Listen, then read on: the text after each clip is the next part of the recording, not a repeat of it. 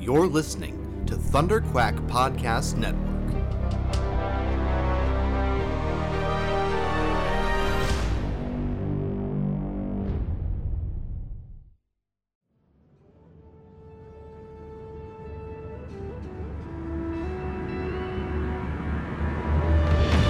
From across the stars, Commanders Michael Cohen, Matthew Krenke, and their ragtag crew are here to bring you stories of adventure and excitement from a galaxy far, far away.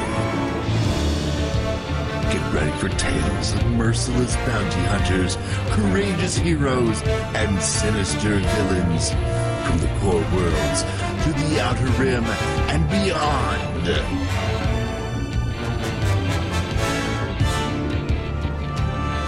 Buckle up, baby.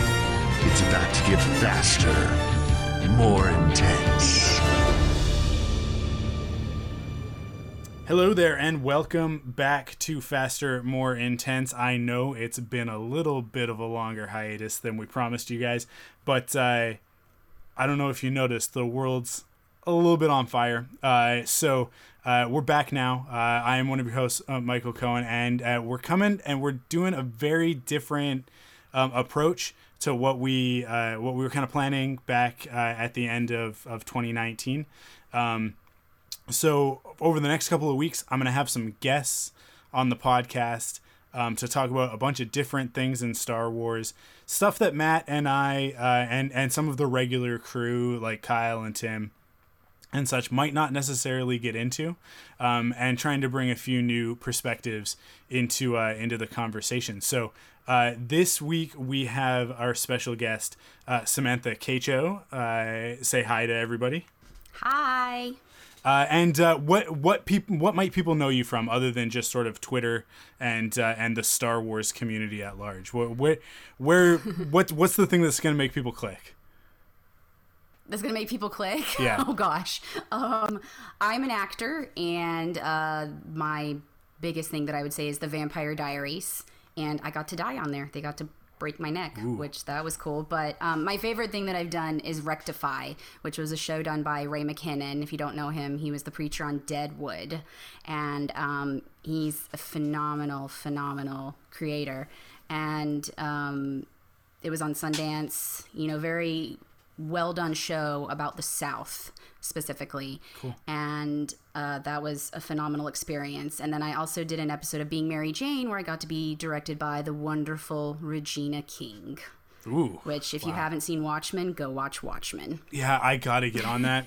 Yes. That's one of the that's one of those things, and especially right now, um, I, I, I like even even before, uh, you know, the the the we kicked into the craziness of of June. I I. I mean, I, I don't want to skirt around it. The Black Lives Matter movement coming back and, and going into full force. Um, even before then I was like, oh, I really need to watch Watchmen. Like, cause I originally I was like, I got, I, I do not care, cause like the the comic is great, but it's a little bit like Alan Moore is a, is not really my taste. He's a little bit too much of a bummer. Um, and then and then the Zack Snyder movie is divisive at best, uh, as Zack Snyder tends to be. I and uh, and so when they announced that they were doing a, an HBO series, I was like, can this possibly actually be good? And then everybody started talking Yes. about it and going like, it's fantastic, and I'm like, oh, okay, I, I need to watch it. And then everything uh, everything happened um, with George Floyd and and the Black Lives Matter movement. Like I said, sort of like like coming back uh, uh, bigger and and more intense than than ever.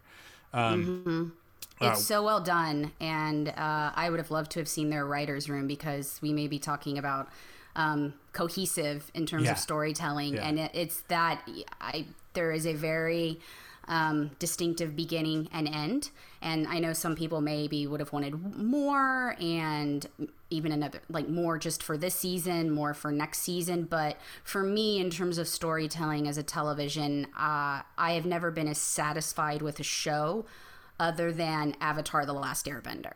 So for Watchmen to join that was Yeah. a, a really big That's deal, big standard, and um, yeah, it's just just so needed and so necessary right Yeah. now. Absolutely. Yeah. I so I I need to get on it. It's it's hard with kids, but uh, I need It to get is, on it and- and watch it. um, but uh, but we're not here to talk about Watchmen. We're here to talk about Star Wars, right? So Um, I would have Regina King direct Star Wars, though. I will Yeah. say that. So I- she's hey- on my list. that's not a bad idea. she's a director, so and she kicks ass at that too. So heck yes. Um, yeah, I, I, I, I think that uh, uh, that's been one of the conversations that's kind of been happening a lot lately is uh, uh, getting getting diverse voices and that sort of thing um, into into some of these places. Now, I will also say, I, I not we don't want to get too political on a Star Wars podcast that's about Star Wars stuff, but also Star Wars is political by nature, so it's hard to avoid as well.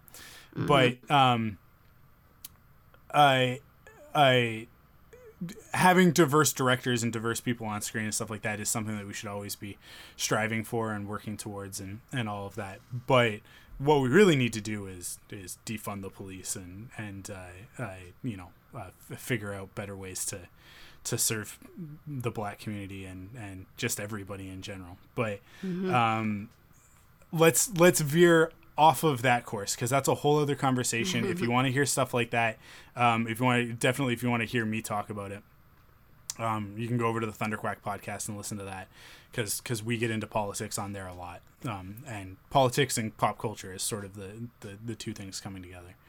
Um, but here we're going to talk about Star Wars, and there has been some news since the last time that we talked to you guys.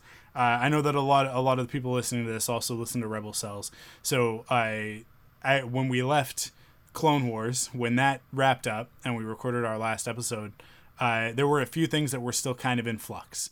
Uh, the thing that was on the horizon, two things that were on the horizon that I think we were looking forward to kind of the most were the High Republic as well as uh, Star Wars Celebration. Uh, not just for the event of Star Wars Celebration, but also all of the announcements that we would get at Star Wars Celebration.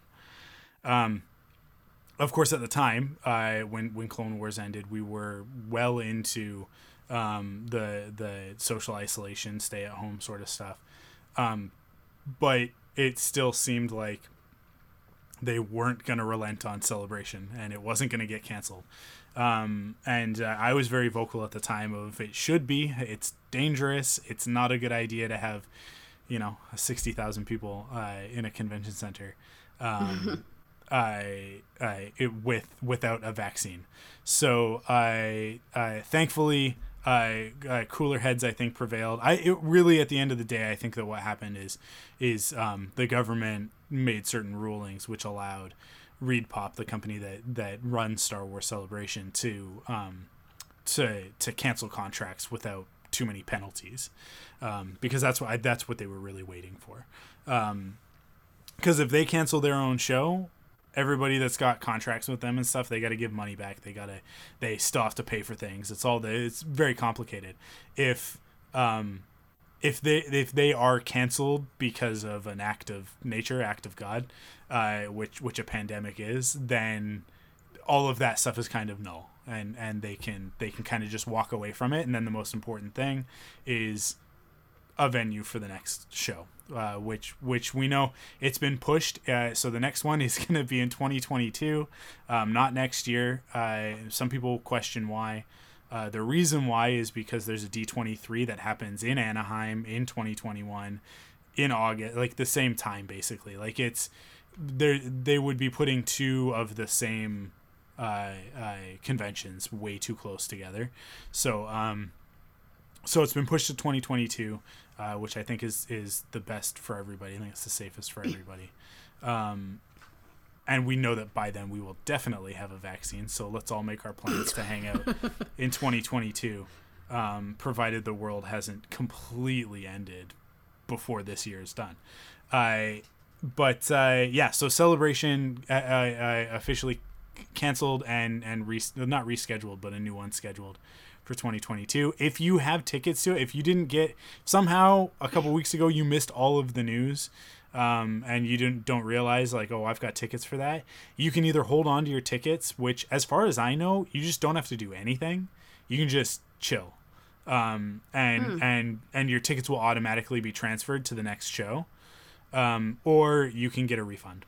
um, which I know that some people financially that's that's which is why I bring it up. I don't want to like gloss over that because if if you're in the position uh, as so many people are right now where you're financially a little bit tapped out um, and you could use that you know 150 200 300 dollars back depending on on what what ticket you bought um, then yeah definitely go get your refund and worry about it in 2021 or 2022 That's what I Uh, did with Hamilton, and it worked out because now go. I'll get to watch it. now you, yeah and you don't even have like you can watch it in your pajamas the pajamas original cast. yeah with the original cast i am very So excited. i I'm haven't so glad I asked for that refund. I've I've never seen Hamilton, uh, and I've never I've never even listened to the to the soundtrack, um, because I know that I'm gonna like it. right. I I but I'm a it's I'm, it's weird with musicals. I don't like Oh. just listening to the music. I want to see it. Like I I, did. Yes. I want to the same. experience it all for the first time. So. Um, I'm really excited this weekend to sit down with my wife at some point, put the kids to bed, and and, uh, Yes. and watch Hamilton. So, uh, yeah, I'm really looking forward to that. The Star Wars connection in there is that Lin Manuel Miranda is in.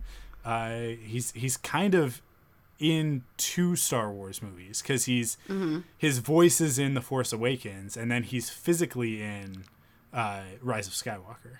Mm-hmm. Um, and that might be the actual only continuous thread that JJ managed to weave from Force Awakens into Rise. Oh goodness. Um, we'll get there. We'll get there. Look at That's a little. That's a little There's so tease. much of that cast though would be great in Star Wars. Leslie Odom Jr. is also on my list, and Yeah. I can't wait for you to see him as Burr. I, I started to listen to the music right after I bought the tickets, and I'm glad I did because some of it is so fast Yeah. that your brain just whenever like Lafayette or Jefferson are going, um, so you'll watch it and then you'll rewatch it again and be like, oh, that's what they said. They said Potomac. Okay. Um, I don't know how Also- long that one took me to realize they were saying Potomac. Also, being a Canadian, I have zero. like, not. I wouldn't say zero because I'm because I'm I'm That'll a I'm a fairly educated person. Um, I I I have some understanding of Alexander Right. Hamilton and everything that happened, but uh, even from before Hamilton was a, was a big deal. Um, but uh, but yeah, I mean, like I don't have like the U.S. history sort of background. Most of what I know about the U.S. history comes from Assassin's Creed Three, which is not a great place to get your your uh, historical information. I, I it's not the worst, but um, anyways, I yeah. So celebration is canceled. Along with that, um, and I and the reason why I lump these two things together is because I do think that they actually are very connected. Going into celebration, one of the things that I think we were all going to be talking about the most was the High Republic, um, and I think that there were probably a lot of announcements that were going to happen at celebration in regards to the larger multimedia aspects of the High Republic. High Republic's been pushed to January um, because they want to be able to do proper book releases, and I kind of understand that. The thing that's really obnoxious about it is that the books were like a lot of these books were almost done.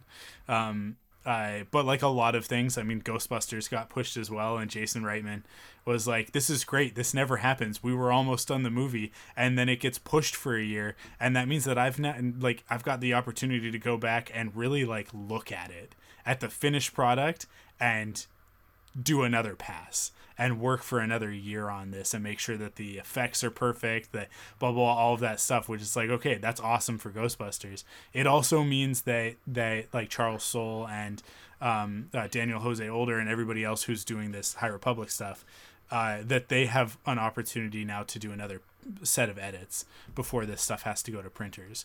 So um, I hopefully that means that the High Republic will be even better than than I think it was going to be. But uh, but it does mean that we are in a dead zone right now until the Mandalorian comes out. Uh, uh, and uh, I think that probably in August we'll get a little bit of news about Mandalorian. We might hear about animated stuff. Uh, they've been super cagey about it, as I've, I've said on on Rebel Cells multiple times. It's like the rumors are out there. We kind of know what's coming next, but um, but it's it, it and, and uh, as always until it's announced by Lucasfilm, Disney, Star Wars.com, it's not really anything. So um, they're still being a little bit a little bit cagey about that stuff, but Um, but we know that Lucasfilm Animation is working on something. The, the they they haven't stopped since Clone Wars started. So um, so something's in the pipeline, and we'll probably hear about that later this summer. But uh, but as it stands right now, there's a lot of people online uh, going like, "Hey, how come Star Wars is dead?" And uh, as a result, oh my God, yesterday was it the day? Yesterday or the day before? Um, we started getting all those rumors about Disney is rebooting Star Wars, which Oh, is yeah. literally just there is no Star Wars news to talk about right now. So somebody created some Star Wars news, like it, and it's it drives me nuts because it's the continue. And this is why we don't really report on the rumor and speculation stuff, other than talking about rumor and speculation. Um, is that like it? What ends up happening is that one site reports that they heard from a source. They don't. There's nothing to corroborate it. There's nothing like it. It could. It is more than likely just a made up story, but But they want to be first. they're they get out there they say it and then what happens is that then uh, it's usually like we got this covered or cosmic book news that are the first ones to report it and then somebody else picks it up. And then nobody's reporting on the we got this covered or cosmic book news which everybody knows are bogus websites and just clickbait. They're now talking about like well superhero hype is talking about it and they're usually right right and so then then variety picks it up from them and runs with it instead of actually back tracing it all the way to the source and so you end up with a rumor that that gets legs and becomes a story even though it's not a story it's a total non-starter um Disney is not rebooting Star Wars. No, I did. I've never watched VeggieTales. I'm just laughing because there's an episode.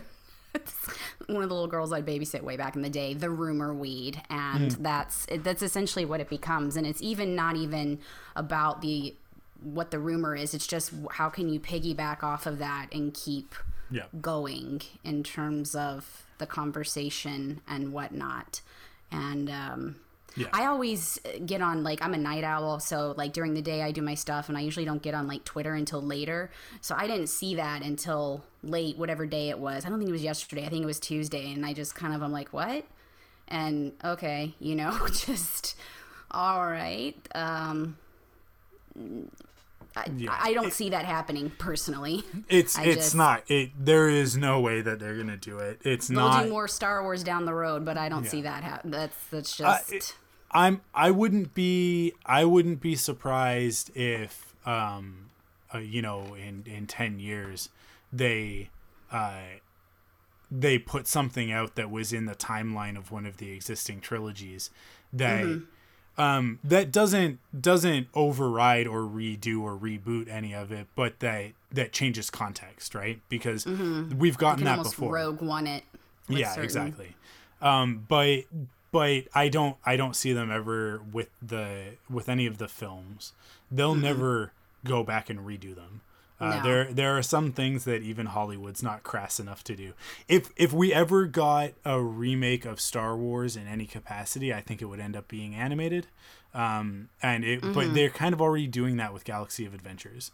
That's kind of the whole point there is that like hey let's take this 1970s 80s franchise and make it palatable to a younger audience by doing it Right. in this anime style right but uh, even Right. there they're still using all of the original dialogue they're using original sounds it's not like they're rebooting star wars and changing it um, although they do add extra flourish to things like the vader and, and luke fight in empire right um, Right. they definitely like would just amp that stuff up but I could see them doing more TV shows, like if they wanted to do Yeah. a TV show set during the sequel time frame, because The Mandalorian did um, come off so well, and you have so much more that you can do with television. Um, and it's not that it's like a procedural, which are you know done so quickly, Yeah. and you're shooting in eight days and you're done for your 45 minute show. They they really have the time to treat this like they do films in a sense.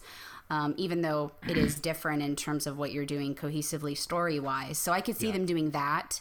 And like you said, whether it's books or other kinds of mediums, but that's just, it's Star Wars is not, in my opinion, the way that James Bond or Superman or whatever those other yeah. things are.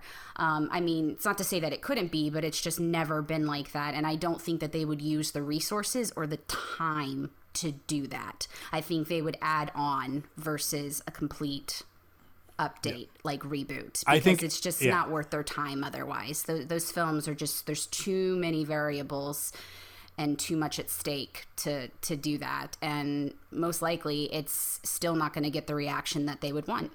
No, and and I, I think that what Lucasfilm has learned over the last little while is that um, their their path to success doesn't lie in tapping into the legacy um, as much as I think they thought it did when they started um, by by doing seven, eight, and nine. I I think that now they realize the stuff that's been the most successful for them, and I'm not gonna say financially the stuff that's been most the most successful for them has been the saga films. They've made mm-hmm. over a billion dollars each, with the Force Awakens making two billion dollars. Like that's what has been the most successful uh, from a from a purely financial standpoint.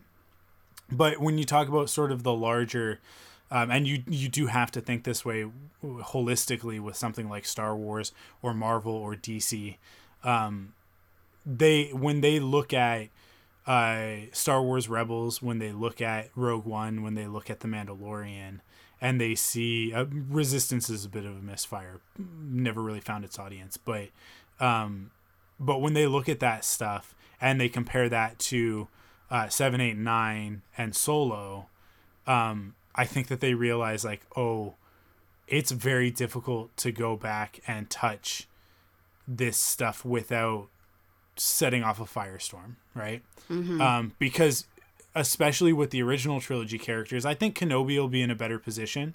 Um, but but even still, I think that there's danger there. Um, as long as they respect Star Wars Rebels, they'll probably be fine. But I I when you touch those original trilogy characters, some people have had 40 years to decide what those characters mean to them. And I was actually thinking about it today. I was I I, I saw some fan art. Um, I, I actually I'll, while I'm talking about it, I'll bring up the artist so that I can give him credit. But uh, this artist did uh, did this great uh, little illustration and sometimes sometimes artists do this where they kind of imagine what what would have happened if um, if if everything hadn't gone horribly in Revenge of the Sith. Uh, mm-hmm. The the original uh, the the the poster the the artist for this is Columbo uh, at this user is angry on Twitter, um, and they posted this great image.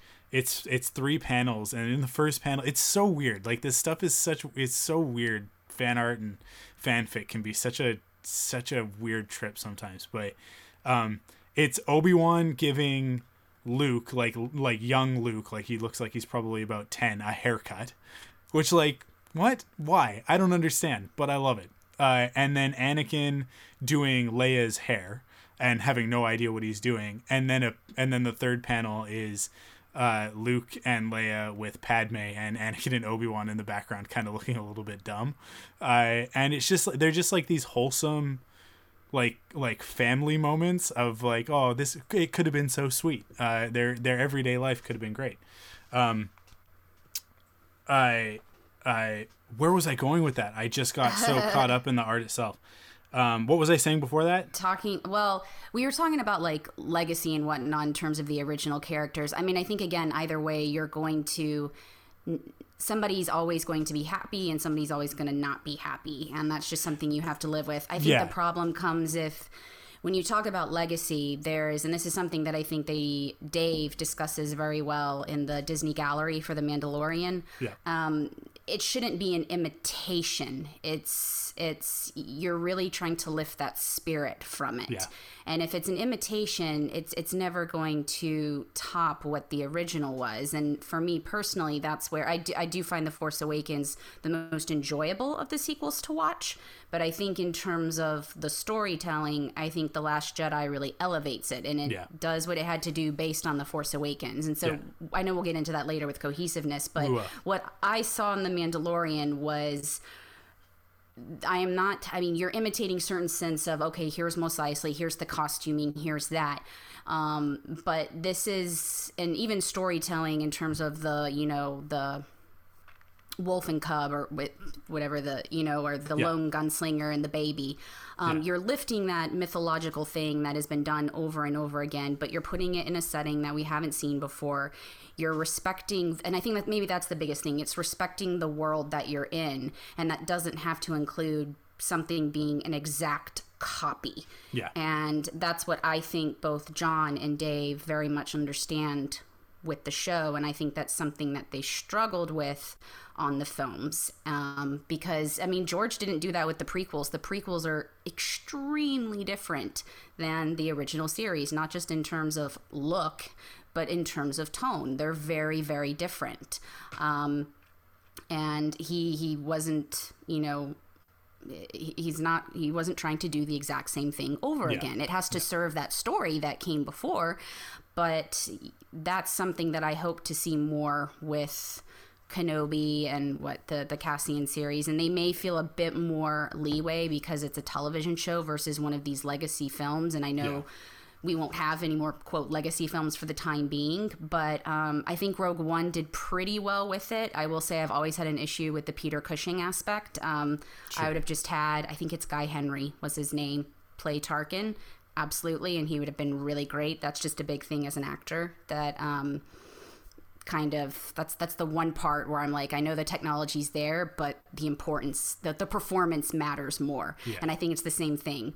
The you can imitate, but go with the spirit of what it is, and it's it, I, and it should land. Yeah, I think they learned that, and then with Solo casting Alden, I think that they oh, and he was th- great. They, yeah, that they looked at it and they went like, impressed. no, no, you you got to capture the spirit of this character. Um, yeah, um, and especially in that instance, and actually that that kind of brings me back to what I was the I remember what I was gonna say. Um, it's that that 40 years living with those characters and and the reason why Luke in the last Jedi the reason why Han in in Solo I think rubs so many fans the wrong way is because they started creating their own versions of those characters in their heads. Of course. And you start much. you start coding those characters um, however you want to code them and because they life experience. And because they are um, uh, because they're white male characters, they are insert self characters, whether it's Han or Luke, which are the mo- two most dangerous to, to pick from.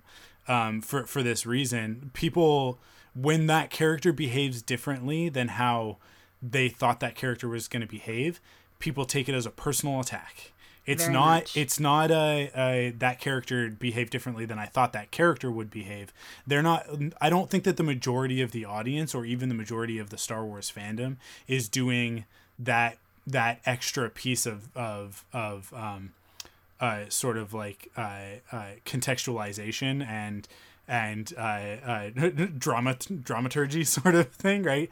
Like it's like that's something that that I think is is is a specific group of the fandom gets into the like oh how like like the how are these characters written? What are their archetypes and that sort of thing. I think that the majority of people are just like spaceships, laser swords, it's all pretty right. cool. I like this. Um, certainly the general audience feels that way. And what I was going to say about Luke is, and that art, why I brought it up, is that the Luke that's depicted in it, it's this young Luke, uh, as if he wasn't raised on Tatooine in this harsh environment um, by by loving uh, uh, adoptive parents, but but still in in a very different environment than than if he had been raised, uh, in particular by Padme. Um, and and uh, with the influence of Obi Wan Kenobi a little bit more more direct, um, and it got me thinking of like if that had happened, I think that Luke would have been a lot more of of what sort of it's it's like right on the periphery of his character I always find, especially with the stuff in in the sequel trilogy and what we learn about him. The fact that he goes off on his own in, into the into exile and whatever. Um, I don't think that Luke Skywalker is a particularly sexual character. Um, and uh, it always bothered me in in the expanded universe that that he you know fell in love with all these beautiful women and uh, and then he has a son. And it's like I, like I don't like those stories aren't bad. It just always kind of felt a little bit weird to me. And it wasn't mm-hmm. until I was older and and obviously uh, representation became a, a, more prominent thing in media. And I started to learn about like oh well not everybody is heterosexual and not everybody it's not heterosexual or gay. Those aren't the only two things right? And and now I think of it and I go like, well, Luke Skywalker I think is probably a pretty like asexual guy. Like I I don't think that it's really in his mind because when you look at him in Empire and even in A New Hope, he's it's he's almost like pushing it a little bit too hard. Like he's like like Leia's the only girl, so he's like, gotta, I gotta do it, I gotta do it. I feel some sort of a connection to her. It must be this, and that that to me in in my interpretation of the character that I don't think anybody else has to adhere to, that I don't think that anybody else even has to come close to agreeing with me on. But my personal view on it is that that was him wrestling with a sexuality that he couldn't define because he came from a backwater planet mm. where those conversations probably mm-hmm. didn't happen. Had he mm-hmm. been raised by Padme Amidala, most likely on Naboo, in a very like cultured, very um, uh, uh, uh, sort of um, I don't know, like like uh, like rhetoric based society where it's like let's talk everything out. I think that I think that Luke Skywalker would have grown up to be a very different person. Um, and possibly still a Jedi, right? But like a very, very different person. And I think he actually would have been a lot more uh, uh, in touch with his feminine side because that kind of is there with that character. Certainly with with with uh, his style, I think. Um, and and then that sort of like like like more celibate, like asexual aspect to him. It's like. I, you can't you can't like make a decision to go off and, and, and be alone on an island for 30 years or however long it was 20 years 10 years uh, if uh, if you're not thinking about like if, if that's not a concern to you i don't know mm-hmm. um, it's interesting you say that because i think with a lot of and it's probably older men who had issues with the the pre- the presentation of Luke's mm-hmm. character in the Last Jedi. I'm sure a lot of it was very unconscious with what they were feeling, and Absolutely. it's like you said, we have this huge gap. We don't see what happened in between. How does he end at this very triumphant moment, and then all of a sudden he's at rock bottom? And that is, it's kind of like just mental health wise. You could be talking to the therapist and say, "How did I get here?" And you literally don't know. And I mm-hmm. think in some ways for Luke he doesn't know and then for we as the audience we definitely don't know. Yeah. and that's um that's frustrating to have as an audience you know on on a certain level. And it you know i know for me um just because uh, i've done a lot of talk therapy in my life you know it's something that i was able to kind of see through.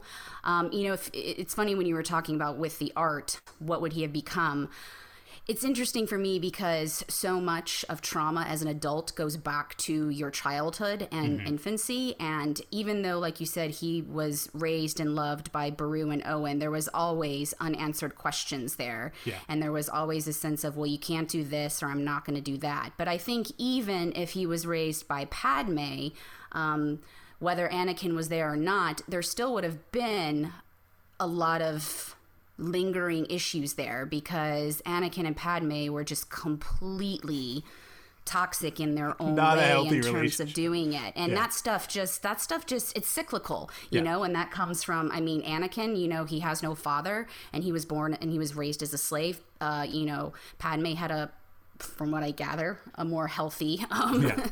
you know, situation. And so I, I think but, but, but obviously obviously there's something in her life and and possibly being a monarch at the age of 14 does it um, where she feels the need to give into a weird desire She's, with Anakin, right? Like like she, she follows to become lust. his mother, I think, and yeah. she can't. You cannot be you cannot be mother and lover at the same time. And I think, unfortunately, the prior took over, and that's why it didn't work. And this is what I've always, oh, I wish I could talk to you about Avatar right now, too, because it totally works with something in Avatar as well. With one ship, it doesn't happen. And I wish it would have originally. And then I realized, oh my gosh, it can't because this character would be the other character's mother. And that's, that's not healthy. And I think that was happened with Anakin and uh, and Padme. And so, I mean, there's so much stuff that is just very biologically ingrained and going in there. Yeah. And and so I think, and but and that's what just hit. So a lot, a lot of these people who saw the Last Jedi, and to not have any material in between, and this is kind of going with our cohesiveness, I think, aspect of the story. To have you know Luke be the MacGuffin of the previous film, you don't get that information, and on a storytelling level wise, I completely understand that frustration, you know, and and I can, for me, I was able to supersede that in terms of being able to say this is I understand how Luke got here, but at the same time, I am cognizant of people who were not able to do that. I'm trying to think if I ever had a, a an instance with something where it's just I was like, no, this does not fit his character, Yeah. and I I've never I haven't been able to get to that yet. um, I'm not sh- I'm not sure what it would be, but um, but yeah, Yeah, I, I I think with the expanded universe, that character's so all over the place that it's a lot easier to dig in there and go like, Luke did this or Luke did that, and it and I've heard. be very confused at his actions. Dark Empire is one of the things that I think a lot of people will go back to, which the uh, Rise took a lot of inspiration from. But um, I still have to. I have read like none of the expanded universe Oh, really? stuff other than Kenobi. I remember seeing it all the time when I was younger. Um, for for all the young kids out there, Media Play was a place where you could buy entertainment such as VHSs and CDs and books. And I would always see the books at Media Play, and I would be like, "Oh, I want to read this," like the Jedi Academy, and I would always see like Mara Jade on the cover, but I never did it. And so, other than Kenobi, um, I do have like the original Thrawn trilogy now. Um, and I'm like, I really need to get on this um, because I need to know, at least in terms of that, like what people are talking about. Yeah. But I, I've heard a lot of what you said. Like certain people are just like all over the place, is is what I've gathered. But um, then there are other things that I know they're really positive about, like Thrawn or Jaina or not maybe not everything with Jaina, but certain aspects to it. Yeah, so for sure. There's good stuff in the more of that. there, there's good stuff there, but um, uh, it, I I don't know if it's better or worse than than the sequel trilogy. I would have had a different answer before Rise, but before we get into that, we're just gonna take a really quick break, and uh, uh, uh, you guys can listen to some ads or skip through them. Honestly, just skip through them. Just just hit your 30 seconds advanced like twice, I think. Um, it doesn't matter. Just uh, you're not gonna buy the car that they're advertising, but. Uh, and then we're going to get into our main topic, uh, which you may have already guessed at. But uh, so we're just going to take a really quick break, and then we'll be right back. All right, here we go with our main topic. Uh, you, as I said before, you may have guessed at what it is. Um, I with with uh, with Rise of Skywalker now having been out for a little while uh, on digital platforms on Disney Plus for now two months. Um, I think that uh, I think we've all had had time to fully digest it, to really look at it. Um, I know that a lot of people have done uh, uh, sequel trilogy viewings to sort of watch one, two, and three uh, in close sequence, so that they can you know kind of get a vibe for for what the whole thing is. Um, personally, I I don't think that there is a vibe. I think it's very disjointed, and I think it's one of the reasons why it it doesn't work for a lot of people um, as opposed to uh, the original trilogy or even the prequels, which I think are very clear in their um, in sort of their conceits and what they're about. Uh, even it's funny because you've got you have the two examples because anytime somebody comes at me with like the oh yeah but what about this? it's like well here i've got two examples of george lucas's filmmaking and storytelling. Because with the original trilogy he was definitely making it up as he went he was definitely he didn't know that that luke and leia were brother and sister until he did return of the jedi uh, even even uh, uh, in the midst of filming Empire, that was still not on the table. There are deleted scenes that make that very clear. Um, but uh, but by the end of it, because it's one singular person's vision, um, in terms of story, he manages to pull it all together, and that story becomes from start to finish not only about Luke's rise from farm boy to Jedi Knight, but ultimately in the redemptive uh, uh, act of, of bringing back uh, uh, Anakin Skywalker, right? Uh, uh, Anakin Vader sacrificing himself to save his son. And then that really when you go back and you look at empire when you go back and you look at a new hope it's like there are all of these connective threads that go through it the other example is the prequel trilogy which from the outset he knows where he ends and he has to work his way backwards and uh, but work his way backwards, but then again forwards. It's no easy task. I, I don't envy George Lucas, and he, I think he gets way more flack than he deserves for uh, for what he did because I think he pulled it off at the end of the day. But um, but with the with the prequel trilogy, I I you know it it again is very cohesive. It's very thoughtful in terms of what what is that trilogy about? What is the style that it's told in? The original trilogy was buck rogers and flash gordon a little bit of john carter a little bit of um, uh, of uh, of a few other things some westerns and, and kurosawa mixed in there. But ultimately flash gordon is really the thing that that he's going for in that larger story um, from a stylistic point of view and then as i talked about the theme of redemption with vader that ties it all together um, and the hero's journey does a really good job of making it seem like a cohesive story, uh, even if it was made up on the fly.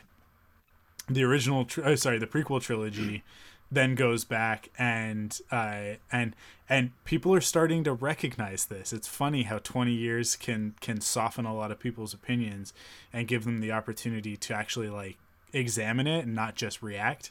It's going to be interesting in 20 years to see how we talk about the sequel trilogy, but um, the the prequel trilogy I've been saying for a long time, almost a decade now, uh, is a Shakespearean tragedy, and like full stop. Mm. That's what it is. Uh, those characters are all by, and I think that the reason why George came to that conclusion is because when he sat down to write it, it's like I know where this goes. None of these characters can live. We know that Yoda goes into exile. We know that Obi Wan goes into exile. I I R2 and 3PO don't remember what happened, right? Like like he's he's he's got to reconcile all of these things.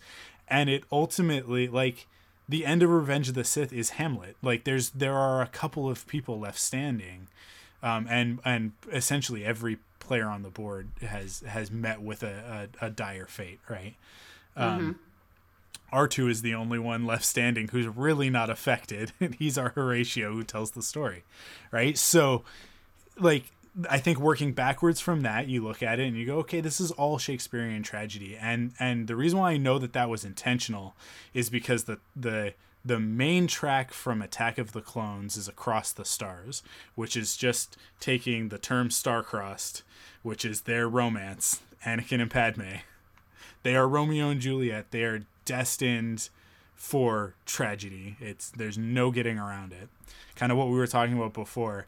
The the whole aspect of of like we I I like those those illustrations of like this wholesome happy ending for them, but it's impossible because their relationship is so inherently flawed. From the minute that they decided that they were going to be together, they it spelled doom for the entire galaxy. Like that's what did it. That's what gave good old Sheev the ability to to manipulate Anakin and and extinguish the Jedi, right? So that's all like like really out of all three trilogies it's funny because now the prequels are the most cohesive they are the most singular in in the the ideas and themes that are being expressed um, and actually i think that they that they've aged really, really well in terms of story.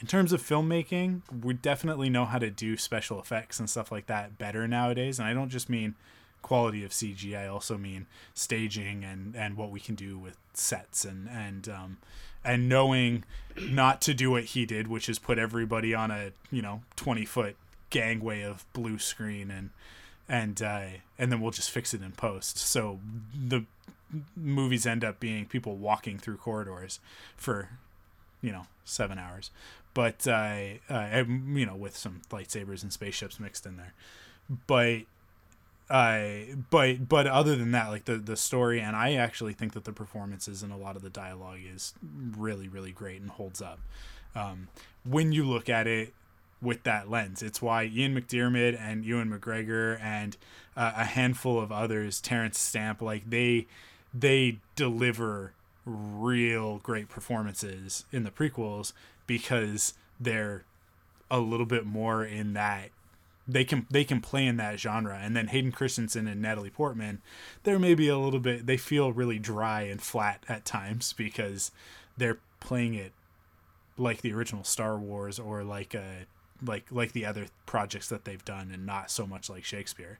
So it doesn't it, it's just, that's the only part of that to me that's discordant when we get to the sequel trilogy I'm gonna finish up talking about this, and then I'll I'll let you come in and, and get your opinion in here too. Okay. But you said a lot of things like you actually stole exactly two words that I was gonna say, which I'll tell you. Oh yeah. Okay. uh, when we get to the sequel trilogy, because um, Kathleen Kennedy didn't have a story in mind, JJ didn't have a story in mind. Uh, even going back, Michael Arndt didn't really have a story. Michael Arndt didn't even manage to get a story going, just a bunch of concepts.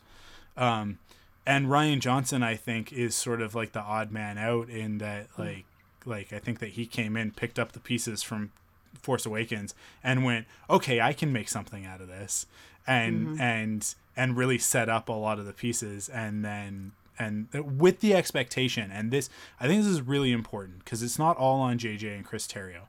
I think Rian put all of that stuff in place with the expectation of knowing who he was handing off to and what the production schedule was. Um, I don't think that Colin Trevorrow was going to hand in a better movie than Rise of Skywalker because I don't think that Colin Trevorrow is a better filmmaker than J.J. Abrams, but but I do think that they the story would have ended up actually feeling a little bit more cohesive because Trevorrow wouldn't have felt the need to go back and pick threads back up from the Force Awakens. Um, mm-hmm. So what we end up with is this really weird sandwich of JJ, Rian, JJ that that adds to the discordant mm, uh, element of that story. Um, and if we had had uh, whether you had the same writer, I th- I really wish that they could have gotten Lawrence Kasdan for all three movies, but but I think that that I don't think that Kasdan and, and and Rian Johnson would have worked well together because Rian Johnson writes no. his own stuff. But um, with a different director in there, maybe, which I hate to say because I The Last Jedi is my favorite saga film. But um, if you wanted it, if you wanted to solve the problem of cohesiveness, I think that that would have been the way to do it. I think I think you get somebody who's going to come in and be a little bit more of a shooter and a little bit less of a of an auteur. Um, and and it and that would have that and one writer throughout Kasdan writing mm-hmm. all three um, would have would have definitely made that uh, the cohesive story that it needed to be. Also, I think that they looked at it like the original trilogy, and well, George did it one piece at a time, and mm-hmm. forgot that like no, it's 2015 when we're re- releasing this first movie. We live in a different time, um, and especially now in hindsight, with Endgame, uh, and Infinity War and Endgame, bringing together, you know, a decade of of storytelling, um, and and really showing us what what uh, playing with the continuity can yield. Uh, Star Wars needed to do better. It didn't need to to do what it did before. It needed to actually move into a new era of storytelling. I think we're gonna get there. I think now that we're done the saga stuff, it's going to get there and whatever is happening next behind the scenes in terms of film I, th- I think that we'll end up seeing that and i think that they figured that out halfway through because i think when they when they announced that Rian johnson was going to be doing uh, his own trilogy separate from the saga completely removed from it in an area that he can do whatever he wants. I think that was kathleen kennedy acknowledging like this isn't working right? There's something off about this. Um, and going like this is what we need to do. And then benioff and weiss getting getting tapped to come in and do whatever they were to do.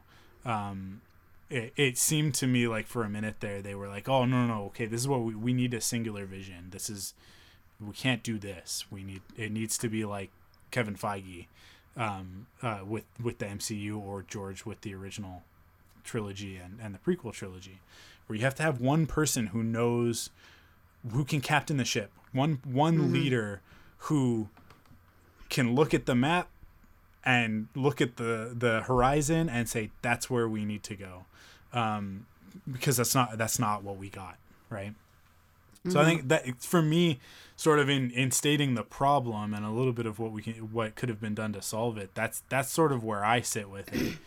Um, and then obviously I have my own specific nitpicks with Rise of Skywalker and what they decided to do to try and wrap up all nine movies, which was a fool's errand. But um, I it, it in terms of like the trilogy really which is what i want to talk about like that's that's how i feel about it um, i'm gonna be quiet now i'm gonna let you talk for a little while Um, no, a lot of the things that you said I would echo. I mean, I think with the original, the what you said with the original trilogy and the prequel trilogy, they're very clear cut in terms of what they're doing. The OT is this very mythic hero's journey. This we actually my freshman year of high school, we watched A New Hope before reading the Odyssey, and I was like freaking stoked. I was like, yes, let's do it.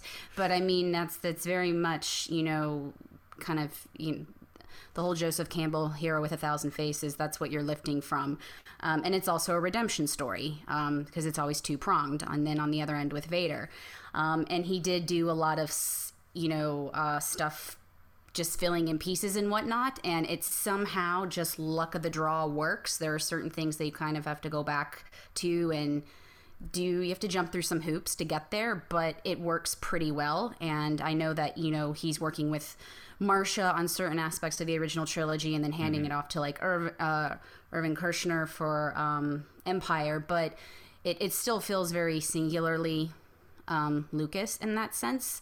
And then with the pt it's uh, pronged again and being just like you said i was going to say it's it's a shakespearean tragedy. Um, and this time you're dealing with the hero's fall. Um, and in some ways it's almost the opposite where where lucas was kind of pulling pieces together the in the original with the prequels i think at many times he probably needed a no man because Yeah. if you always have a yes man that's where you get certain issues in terms of like you know if you're a writer you need an editor um, in terms of you know dialogue and production and whatnot. I think with this, he really wanted to test the special effects, and of course, that happens to take away from a lot of a certain emotional aspects of the film. Because as an actor, I can tell you, when you are acting, it's about doing truth in an imaginary circumstance. And but that imaginary circumstance needs to feel real. And so when you are up against a blue screen, that is not conducive to do that. I love the whole idea of um I can't think of what it's called now on the Mandalorian uh the the volume you know the volume thank you. I was going to say the void and i knew that wasn't right. You know having that there you know you have part of the set and then you have the screen and that's great. You don't have the elements necessarily that extreme heat can extreme cold can add to certain things if that's what you need for something like hoth or tatooine but at the same time you then don't have to deal with that as a performer which then also can make it you know it, it can it can be helpful in terms of performance it can also hinder you as well. And so i i would love to go in there and see what it's like to be in that huge screen and, and to have that. I think it's got to be really amazing and and you could see i thought the acting was there was only little bits in the mandalorian that i had issues with and they all felt like very directorial choices. Um, but with the prequels i mean i'm sure that's got to be something. You could be the best actor on the planet and you hear about a lot of like really great actors and then they're like oh well i had to do this and I you just you feel like you're being thrown in with the sharks because it's completely different you know? And um, i would actually the one thing i'll disagree with you on is i think that hayden and natalie did not come across as well in the prequels because they were trying to play to the Shakespearean aspect. The story itself is already Shakespearean. So as a performer, you don't have to add to that. You just have to be in it.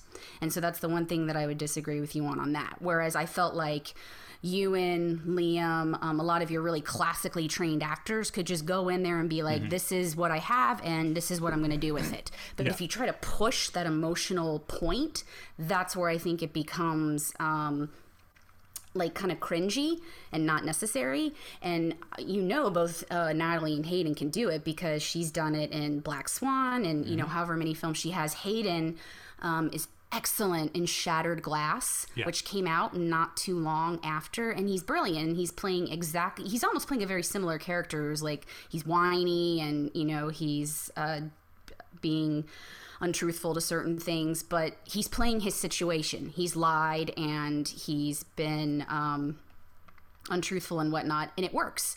And so and then you put him against, you know, Peter Sarsgaard and Melanie Lynskey and Chloe uh, Sevigny, and it just it it feels whole and whatnot. And that would be the thing that I would have like to have seen differently with the prequels would be you don't have to play into that certain emotional aspect. It's already there. You're already star-crossed. Yeah. You think of her as a mother and a lover as I said before, and she thinks of you as a child and a lover, and that's not going to be good for a relationship.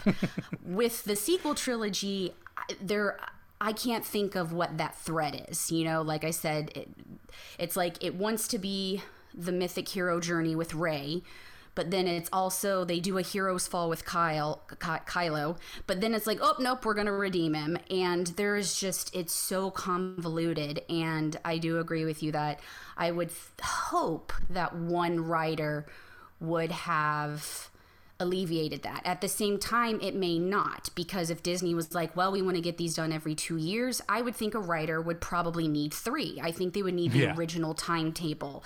And I think because of how Marvel had done, they were really trying to capitalize on that without, again, seeing Marvel really planted those seeds to do what they did.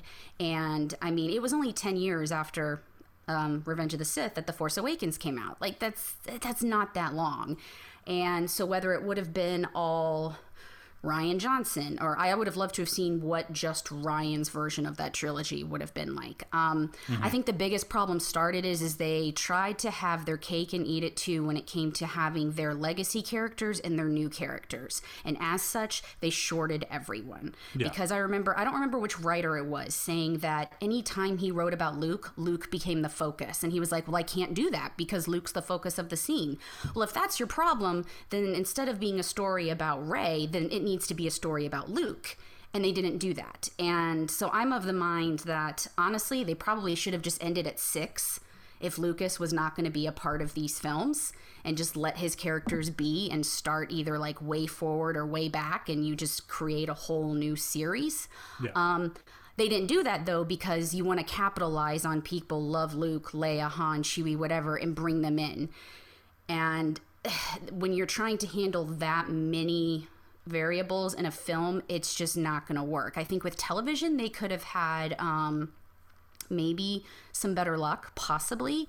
But um, so, you know, having Luke be the MacGuffin in the first film, of course, is going to affect what happens in the next film. And I think Rian did what he I think he did a great job in picking that up. But yeah. then on his end in that film, I do think there is a disservice done to our three new characters, which are Rey, Finn, and Poe. I think Kylo comes out really well because of being the other part of the the side of the coin with Luke. Um, and so that's why you just had this amazing performance by Adam Driver, who just completely sells it. He's, I, I mean, it's fascinating to watch, but at the same time, was that story originally about him? Because I thought it was about Rey and also Finn due to the marketing. John Boyega was really, I mean, they he really drew the short straw as it came as time went on. Yeah. Um, and then you toss it off to the third film, and you know because of the whole Trevorrow thing it's and then because of how the last jedi was received and it was received very poorly from people of a certain age and a certain gender and received very well by people of a certain age and a certain gender um, it was like what can we do to make them all happy? And the whole thing with art is is you don't make art for other people. You make it for yourself and you yeah. hope that it connects that is what you do that's what lucas did he couldn't do flash gordon and so he does star wars and yeah. it completely you know that's what it made what it was and then he did the prequels because he wanted to test his own technology, and he did it. And you know, people are seeing it differently now. I will say, um, I think the Phantom Menace is the best of the three because it has the least amount of technology, but I think his story is all there. Um, I think the acting is, you know, pretty on par. I had certain things I think could be changed maybe with some of the child acting, but I think a lot of Jake's instincts are also very good. Um, and so it's it's frustrating with the sequel trilogy because I think they had from the first film, I do think it was a mistake to have Luke be the MacGuffin. But from that, I will say I love The Force Awakens as a film. I enjoy watching it when it's on. I usually do. I do think the first third of the film is the strongest, aka the part of the film that doesn't include a legacy character. Yeah. Um, when it delves into that imitation, that's where it becomes a little bit wobbly.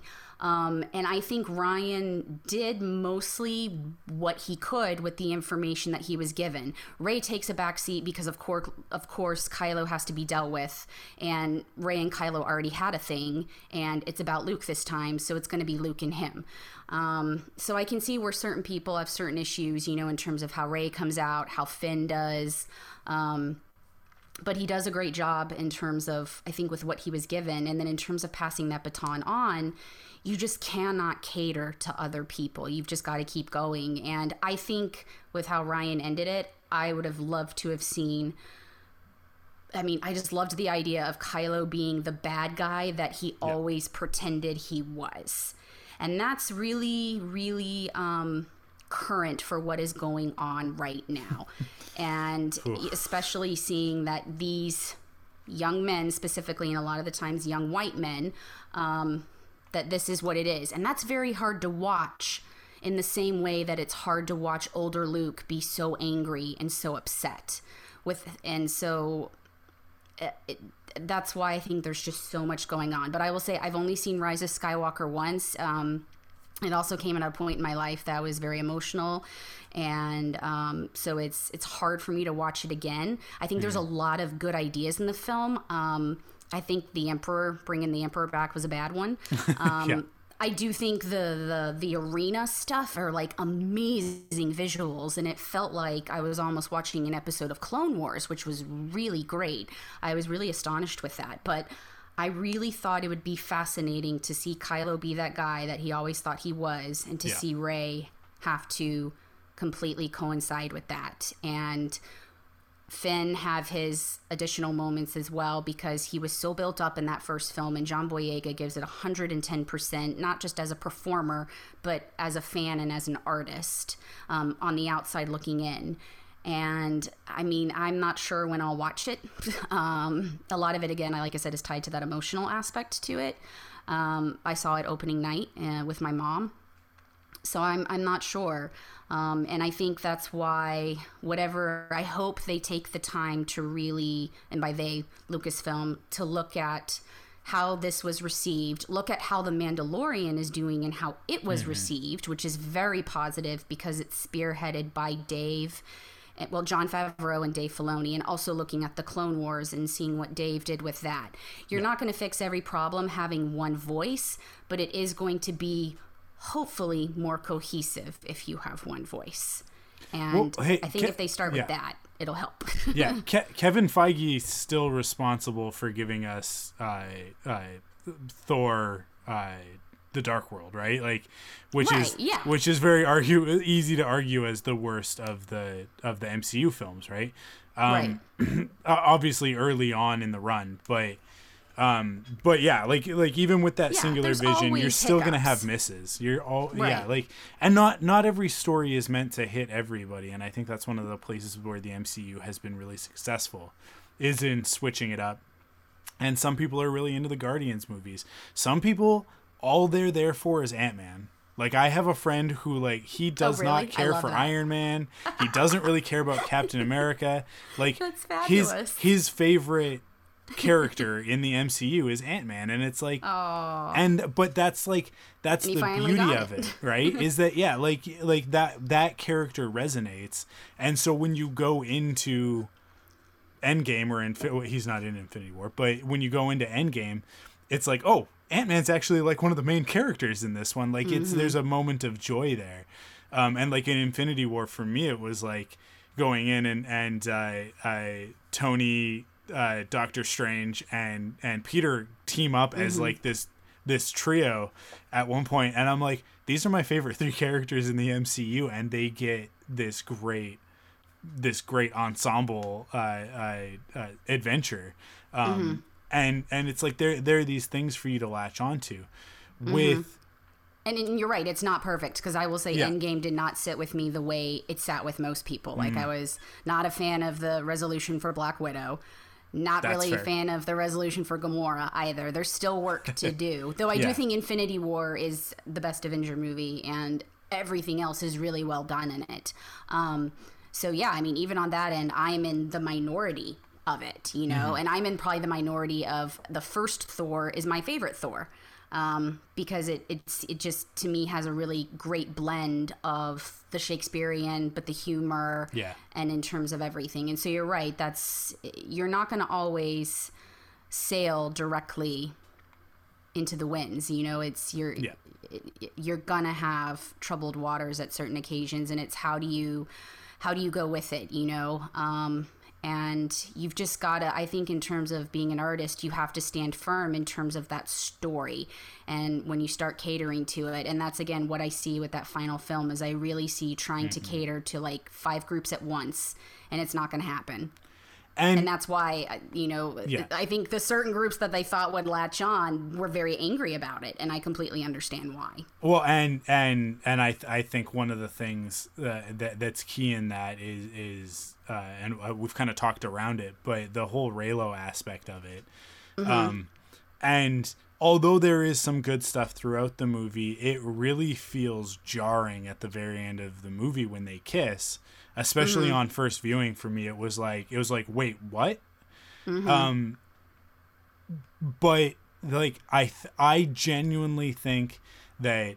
JJ Chris Terrio and Kathleen Kennedy thought that they were doing what you're Right. saying exactly what the audience wanted right, and yeah you can't and and but then he dies everybody dies everybody like Right. like like no one can be happy um right because he can't Finn be redeemed Yeah, to be yeah. honest i mean redemption is something and and lucas does that in the original film with vader vader gets Yeah. to die he doesn't have to go through war criminal trials or whatnot i mean this is where out. i'll say avatar yeah, and that's where I'll bring up Avatar again. Um, it's about Yeah. atonement, and atonement takes a long time to Yeah. do, and it works very well for TV. For film, a lot of the times you're going to get the death, and that's how it goes. And and I'll just say, in terms of the the Reylo aspect, I don't want to. When I mentioned earlier about certain fans not liking the Last Jedi and certain ones, you know, certain things, I don't want to pigeonhole and say that all For sure. people who hate the Last Jedi are older men, and all people who love Reylo are younger women. That's not the truth. It's a very wide ranging Mm-hmm. group of people.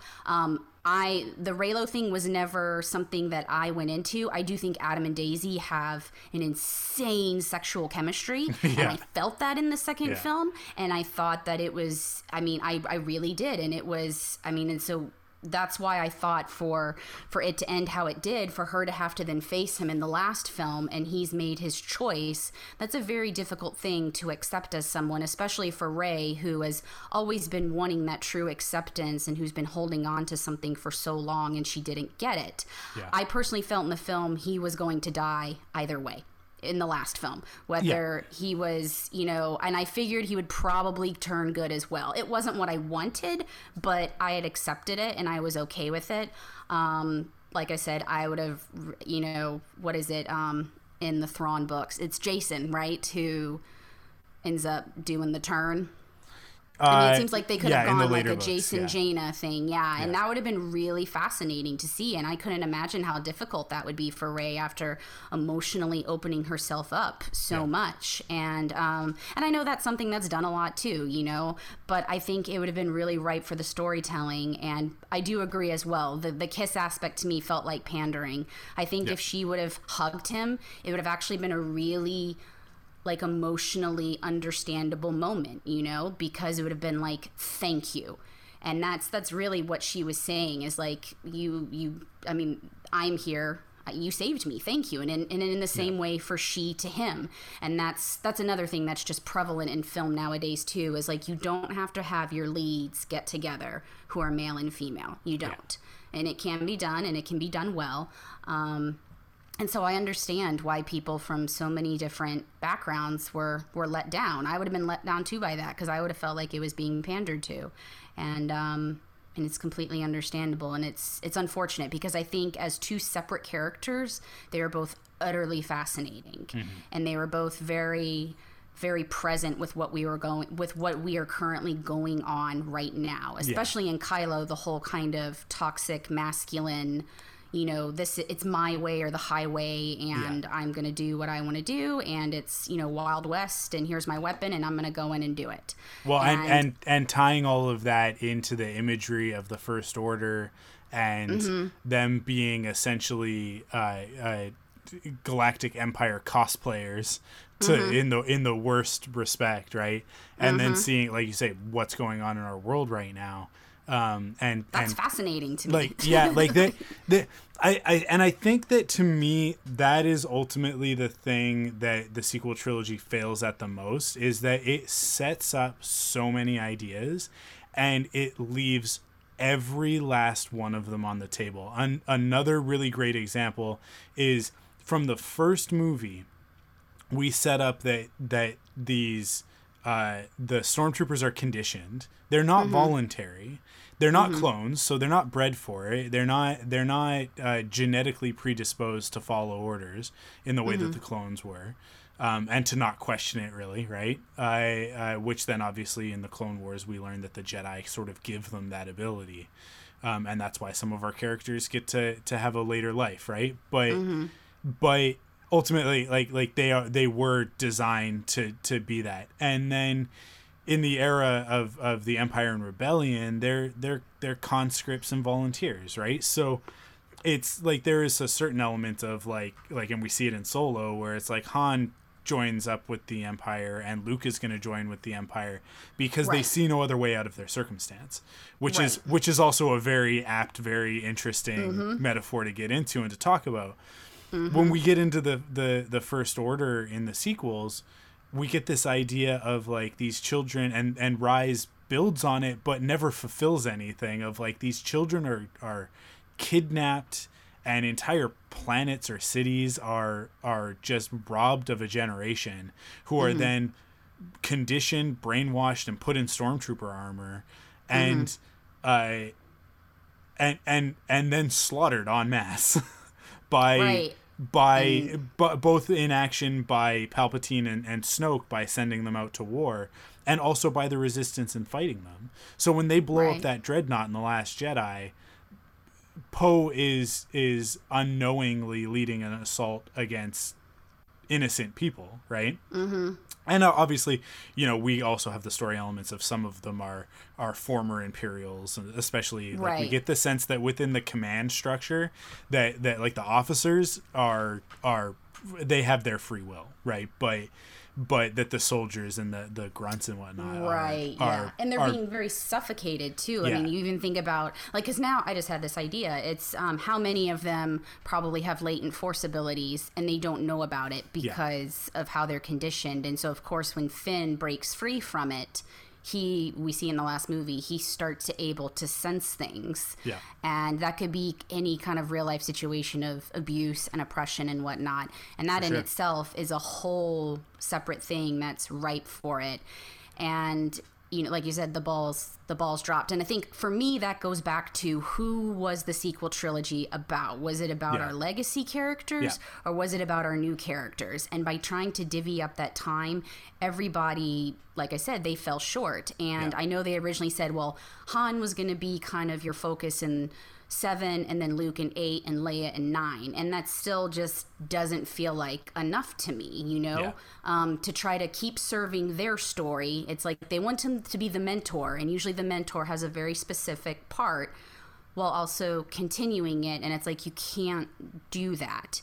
And that's where I just really wish if they were, if you were going to go past six, I would have personally stopped at six. If you were going to do that, then the decision should have really been made of, okay, this is purely about brand new people who kind of have a loose connection or you know yes it is about luke and leia and han and we're going to have some new people that we're going to introduce and maybe if we want to do some stuff around them we can. And yeah. if it became well are older actors going to fully invest in that then then you got to then you got to decide what do you want to do. And I mean that was something that when i first watched each of the films i was kind of concerned if they would like phone it in.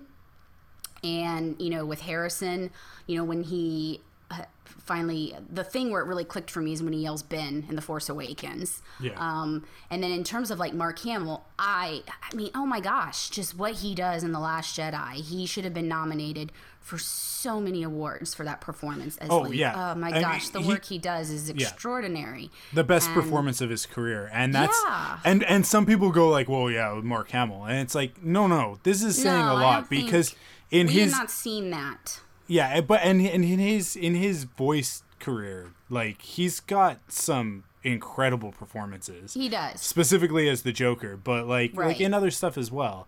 Like he's a, a- Avatar is a is a is a great example in Ah, Last yes. Airbender.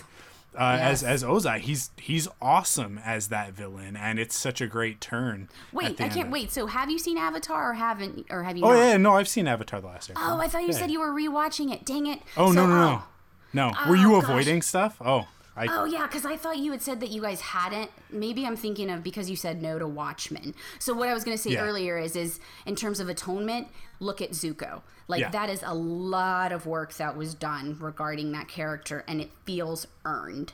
Um, and it's and it's there from point one too. I think that's the other problem I had is that with Kylo, I Yeah. never really felt that internal struggle with him the way that I do with Zuko. And there's Yeah. also a huge age difference. You're going to be expected about a lot more things that, like, whatever, 28 or 9 versus 16. Yeah. Um, you are much more vulnerable as a 16 year old. And it's not to say that you don't carry those scars as a 29 year old, because, I mean, I literally posted something about PTSD, and a lot of people think that. It, it only applies to soldiers. It applies to so many. It, for me, it's bullying. Um, it's the loss of a loved one. It's illness. It's oppression. It's there's so many various things, and I felt like even from the beginning, I didn't sense that struggle with Kylo. To be honest, I really didn't. Um, No, and I- so that's I- why I felt yeah. it was a more interesting route to, like a lot of what we're seeing right now with certain people. They want to be this bad thing that they've always imagined, and they actually they end up I don't want to say rising, but falling to that um, to that occasion. Yeah. And that's a really fascinating story for right now. Yeah, I mean, I, I didn't. Um, I never really, really gelled with the character of Kylo Ren or Ben Solo until Rise of Skywalker, which is the one sort of the the one shining spot for me is that it did give me that that um, just interesting. that the the few moments that we get with Ben at the very end and that glimpse of um of what could have been right like a, of the hero that he could have been the whole time and then sort of going back and thinking back throughout it and going like like well why did he end up the way that he did and i i stepped in a hornet's nest a few months back um, and and engaged with with someone on Twitter that I didn't know um, about a Reylo subject and got just eviscerated by that that segment of the fandom. Um, And uh, and and when that happens, you have two choices. You can either get defensive, uh, you know, uh, uh, uh, curl up in a ball like a hedgehog and just present the spines to everybody, or you can actually listen to what these people are saying, try and understand their perspective, and maybe learn a couple of things along the way. And Right. uh, I I opted to do the latter, and uh, and and actually um, ended up learning so much more about the way that that character is perceived by so many people. Um, Stuff that I totally missed on because the character didn't connect with me. So I didn't go looking for that stuff. I was more concerned with like with Poe's story in The Last Jedi or with Rey um, and and worrying about them that I went well Kylo's the bad guy and he's supposed to be the bad guy. He's that's what he's going to be in Rise right? Um, because that's what that's what Rian had set up. That's that's that was my belief was like well he's going to be like an unhinged crazy bad guy in this movie and that's going to be a threat that we haven't seen because he's every bit as powerful as the emperor but he's not old. He's he's also every bit as youthful as Luke would have been. So, like, I thought that's where we were going, and I was fully prepared to invest in him as a villain. Because I've never been like the villain guy. Like, it, uh, Darth Maul didn't interest me until the Clone Wars turned him into a sympathetic character. Well, actually, even Rebels did it more more so than than even Clone Wars. I think. But uh, like Dooku, I, uh, Grievous, Vader, like none of those characters, they're cool. I love them as part of Star Wars, but they're the bad guys I don't invest in them in the way that I do with the heroes. Mm-hmm. But then Well, yeah. people like turned me on to this idea in particular, and actually, uh, we're gonna have Danielle on in, in a couple of weeks, the end of the month. Um, and uh, she was the one one who I and we'll, that's it's going to be our main topic on that episode. So I won't get into it too much. But she's the one who turned me on to the idea of of Ben Solo uh, as uh, uh, like a, a survivor of abuse as a child. Like like imagine being that kid and all of this pressure that's on you, which is already enough to to to push anybody to act rebellious and make bad decisions. And then you literally have the voice of the most evil person in the galaxy. Now, bringing back Palpatine was a terrible idea, but we have to live with it. That's what they chose to do. So if we go back and we think about his life growing up as a kid, when did Palpatine start messing with his head? Was it right after he destroyed the temple or was it long before that? And I choose to believe until we get further storytelling, it was a long time before that. Like Right. and it was it was even before he went to Luke. Like that's what Leia and Han were responding to, whether they knew it or not.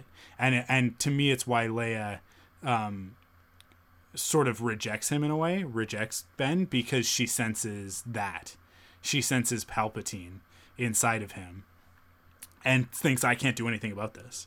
Um, Right. And and so opts to send him away to Luke, thinking like, well, Luke can Luke can solve this problem. I can't solve this problem. Uh, Right. And it's only later that she realizes like that's not what he needed. What he needed was his mother and father, right? Right. And sends Han and says no, she needs he needs his dad, right? But if you think of Ben as a child, as like a seven or eight year old, and he is a good kid. He is the son of his, I think more so his mother even than his father. Um, all of her great parts and all of his obnoxious parts, uh, uh, which is what we get to see in that last little moment in Rise of Skywalker with him. Uh, this great kid who wants to do the right thing, who wants to grow up to to live up to this legacy that that he knows uh, surrounds him. But then there's this voice in the back of his head constantly telling him that he'll never live up to it. That you like, like Pal- we know how Palpatine works. We saw him do it with Anakin, right? And to think like even in in an even more insidious way, and I use that word very purposefully, he is just going to just from a distance just pepper these things in, right? So that's and and that to me like that that then creates a sympathetic character and and yes kylo does go on to do some very heinous things that that cannot be forgiven. But the character never gets the opportunity to atone. Ben never gets the chance to make up for kylo. And the language in star wars is very clear that Anakin Skywalker is dead, Darth Vader replaced him, right? Like that if if we're willing to give that to Vader and to and to extend that that metaphor into reality with that character, we have to also do it with Ben, right? oh and yeah. Um, and can so I like yeah, go ahead. go ahead. interject? I was going to say I uh, 100% agree. I don't think that's the interesting choice because we've already seen a young man who's already had a traumatic childhood, Sure. and that was Anakin, and we saw his his fall and his redemption. I don't think it's necessarily prudent to redo that story again. And so that's where you could have taken somebody like Finn, who also had a very oppressive childhood, and see that he makes the choice to be better and to be different. And in the same way with Rey, who was neglected, she makes the same choice as well. And Finn's obviously was swept under the rug, and that started to happen in The Last Jedi, and I think that happened again because of what Rian had to deal with in terms of Luke's story. Yeah. Um, and then in terms of the the falling, you know, with the rise of Skywalker, I I 100% agree. You know, you give that courtesy to Vader. I understand why it should be extended to Ben. I don't think as a story you need to do it again. I think it's more fascinating to find the person who unfortunately because these types of things it, it is constant. Like I talk about depression, anxiety, all mental type health issues. They're constant um, I can't remember who it's who it was who said this, but um, it was something that Robin Williams had talked about like before he passed, and just saying how it is an everyday battle that you deal with, and sometimes you just it takes hold. And and that's and that's really sad. And it's unfortunate. And you see how the environment around you made that possible how certain things with parenting and i want to be very clear when i say parenting i know there's a big thing on twitter too like talking about han and leia as parents and like don't blame them for what happened to kylo. Your childhood immediately affects how you grow up as an adult. Yeah. It doesn't mean the parents were doing that consciously. That's just they're having their own things from when they grew up. And so we see we've seen part of Han's childhood. We know Leia came from a, a very loving family, but it, it's all cyclical and it all comes down a certain way. So just to say that this is something that I know I've had to talk about in terms of therapy. It's not to say that the parenting was not done properly. It's just there are certain things that you did not get as a child. So then it becomes your job as an adult to take control of that and that is something that I don't think Ben does. It's a it's a push of it. I mean, he finally does in Rise of Skywalker, but I think it would have been a, just a really fascinating story to go down that road and that's he he's just not able to make that transition in the same way that Anakin was. I hmm. don't think they wanted to do that because Star Wars as Lucas has said many times it is about hope. It is a very Christian story. It is about forgiveness. It is about redemption and I understand that and that's where again I would have said, "You know what? don't do a sequel series cut it off at six and do a new story because then you can com- you can tell that you can tell that heroes fall or hero rise all over again and you can be really um, pointed with it and that's okay but when you're using these characters that are already existing that's where it becomes very muddied and so that's where i felt that kind of the ball was dropped and you know television may have been a better place because i think that um, Filoni does a really great job with it in Clone Wars and in Rebels. I think Maul is a great example of that. I always have called Maul um, the Salieri of Star, Star Wars, the Antonio Salieri. You know, you have um, Wolfgang Amadeus Mozart, and then you have Salieri. And Salieri can see everything, he can recognize everything, but he is never going to reach that level of Mozart. And I've always thought of Maul as that character. And even when he dies, he still doesn't get it because he asks, "Is that you know, is is he the chosen one?" And you know, and Ben Leist, you know, he says yes, you know, and I- I can't remember, you know, what's going on. They're talking about Luke or whatnot, but the whole thing is, is like Maul's thinking it about everything as revenge, and that's still. He, he, he dies and he still doesn't fully understand it. What happens is is that Ben chooses to give him mercy, and that's that's the difference from all of their previous occasions. And that's I mean that's why it was really beautiful to see. And I know for a lot of people at first they were like, "Whoa, this was really unexpected," but it was really great storytelling, and it felt um, it felt cohesive with everything that had come beforehand. And so that's, you know, that's where with the Rise of Skywalker, again, I, still wanted, I, I don't know who the main character is of those films. I mean, I really don't know if it's Kylo or if it's Rey. And it, Yeah. it could be double because I would say that with the original series, I don't know, it goes back and forth. I do think the original series starts out as Luke's. I think it becomes probably 40% Vader for Empire and Jedi. And then, um, you know, with the prequels, I, I would say it's definitely more focused on Anakin. But I mean, you can do it. Avatar does it very well with Aang and with Zuko. Um, but it is called Avatar The Last Airbender. And Yeah. I will say, with how The Force Awakens started with its promotional work and whatnot, I don't think it ended in that same way. And I think that's why so many characters did not get the due that they necessarily needed. And that's unfortunate because I do think that they were all really fantastic characters that were Yeah. created. I will tell you, every time I see Rey get that saber in The Force Awakens, my heart just it leaps. It's it's like when I hear Eowyn, you know, it's not her slaying the Witch King. It's actually when she tells Merry, "Ride with me." Yeah. It's it's just a very emotional moment as a woman that I feel, and it's probably my favorite moment in the whole series is in the Last Jedi when Luke goes out to face Kylo.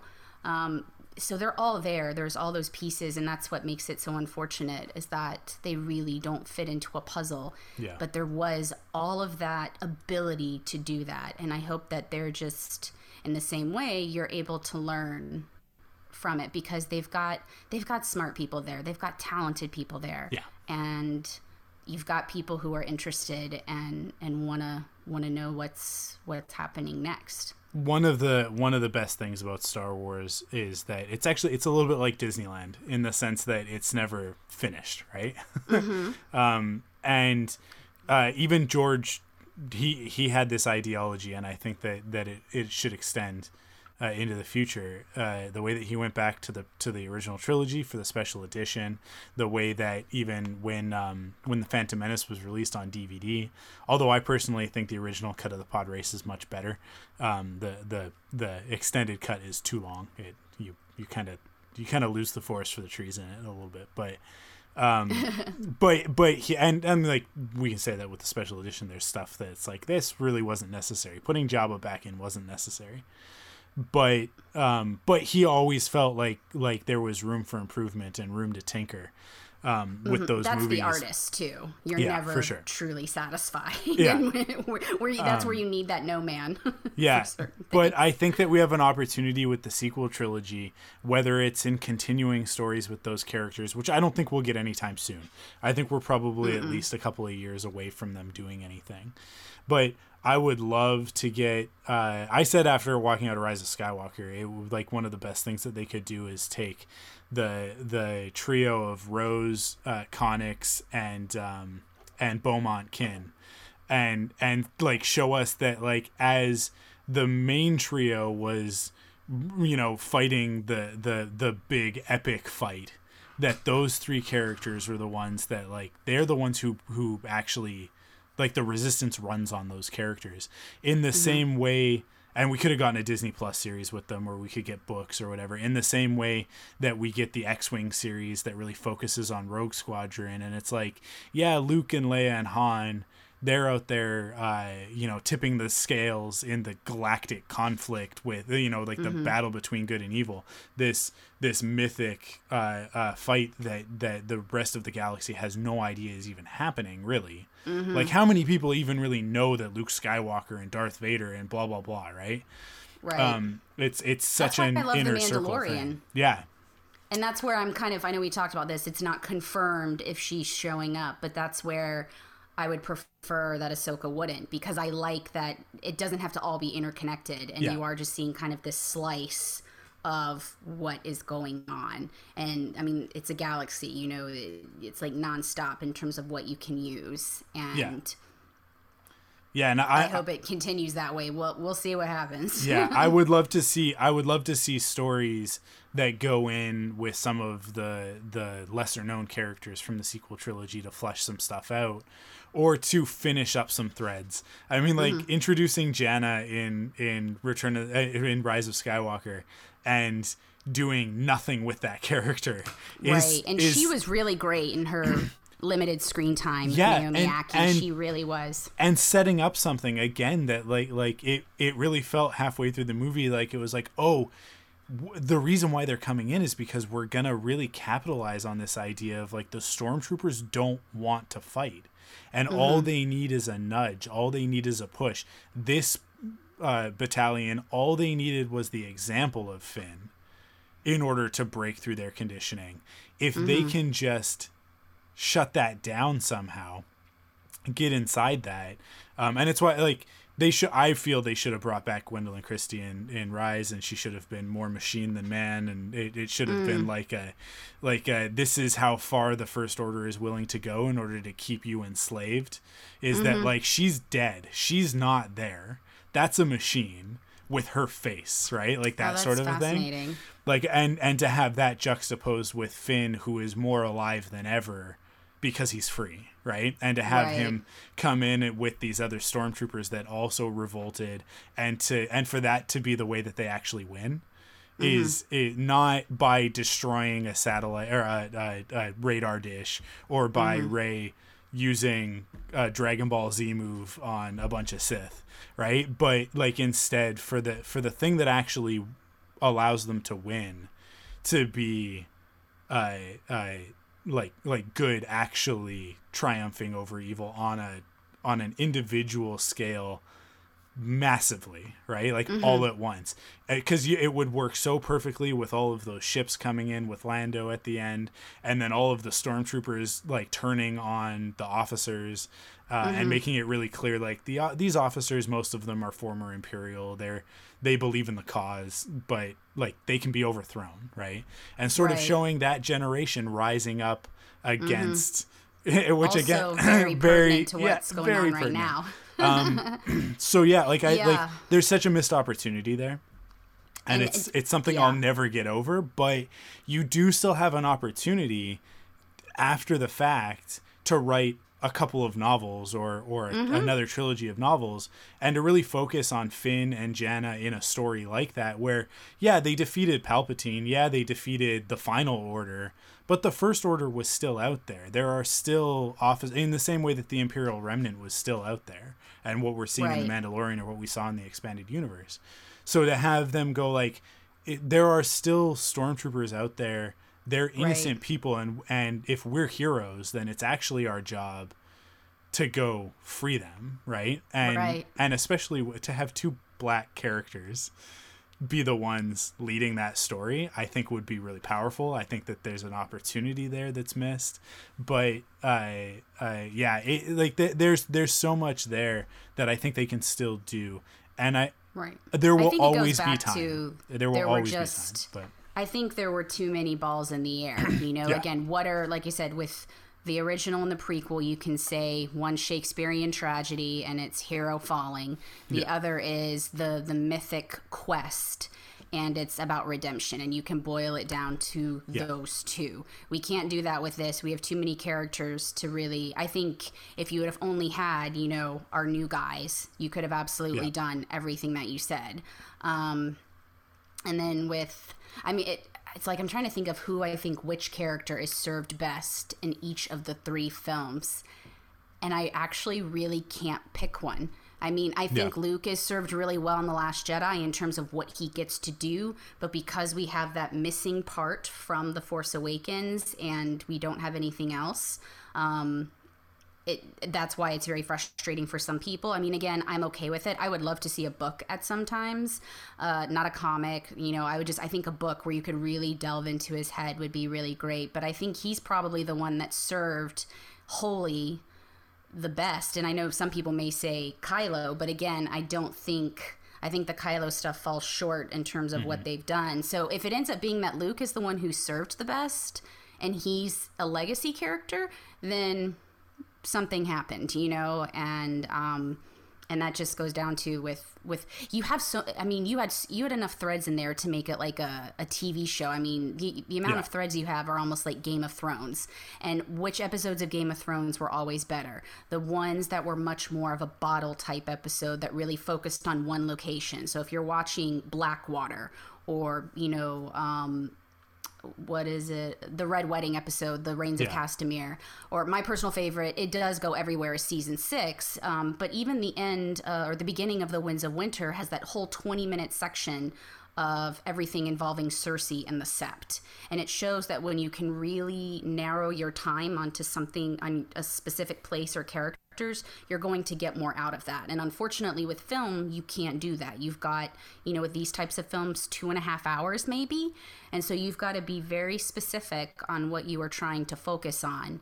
And it's very it's very scatterbrained and the originals do not feel scatterbrained in terms of what's going on i mean it's pretty it's pretty straightforward with what you've got i know a lot of the political stuff in the prequels gets a little overwhelming and confusing yeah. and that's where it does help to have the clone wars series flesh everything out because you're able to see what Palpatine does with the banks. Like, I'll, i love the Clovis arc. It gets shat upon. Like, I don't know why, because all the Padme arcs do, but that arc is yeah. fascinating with what he does. You've got, you know, the whole, um, I mean, you've got the, like, guerrilla warfare. You've got child soldiers. You've got child brides in the um, episode with Asajj Ventress and the Bounty Hunters. You've got a lot, and the, that series to me makes those films better yeah. because there were so many big ideas that he had in those first films. It does help to have that kind of clarification of the world because the world is just there's a lot going on and so it really helps flesh it out. And we don't have that with the sequel trilogy. So we've got all this information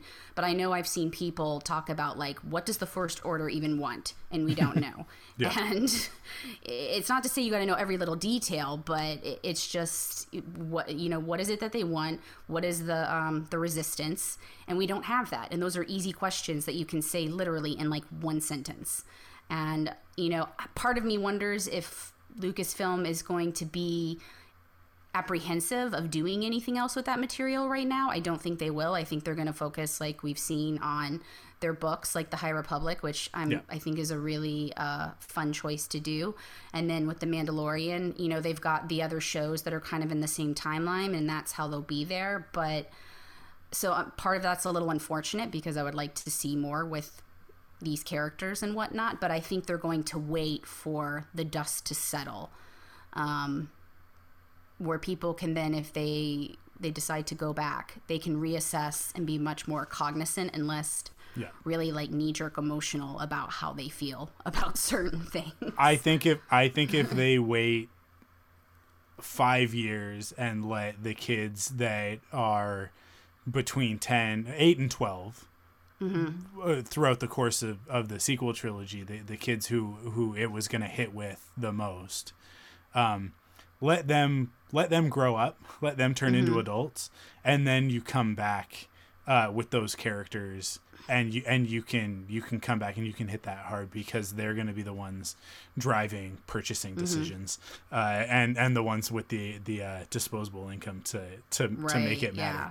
So in turn, like from 10, a business perspective. Yeah yeah, I don't think yeah. you have to wait that long these days. no, you, well, and I think that's the problem though, is that everybody yeah. wants that instant gratification, and so that's the problem with it. Um, and and that's where I give, for instance, with like Mandalorian, Jon Favreau, a lot of credit for not allowing Baby Yoda to be released when it did, because yeah. it shows, you know, it doesn't have to happen that quickly. I mean, and this is something you can talk about in therapy all the time. A lot of therapy will revolve around this: is knee jerk reactions. You know, you, you, it's about being present, and so that's l- really that moment. If you think in the future, there's a lot of anxiety that can come from that. If you think in the past, there's a lot of regret, a lot of depression. Um, so you have to be present with that, and that's very difficult to do. And a lot of people feel a discomfort in doing that or a, a dis ease. And I say that because like disease, dis ease, and we just as people have to learn to settle into that. And once we do, I think that also affects our art and how it is created and how it is performed and whatnot. Mm. And we're just not there yet because obviously technology is just it, it, goes at the rate that it does and so we feel like we have to follow it um, yeah. i honestly hope with what's going on right now that people have been able to be more aware of things um, in terms of the corona situation because you've had to be at home in more of a solitary situation and be very um, uh, conscientious about you know who you're who you're being around where you're going and whatnot. And i hope that allows people to understand like that's okay to just be in this stasis of sometimes just standing where you need to stand you don't have to move forward. You don't have to move backward. You may move sideways. That's all right. And I hope we can see that with Star Wars too, because I think that's where you're going to find the thing then that hits. I think that's actually what happened with Mandalorian, to be honest. Yeah, yeah absolutely. Um, yeah, I, I think that's actually a great place to end. Uh, I think I think we had a we, we, we, covered a lot of ground. We talked about a lot of really cool stuff. Um, I know it's late for you, so I oh this it's like not even my bedtime yet. Oh okay cool. so I'm on like that 3 a.m. go to bed like 1 p.m. wake up right now. Okay.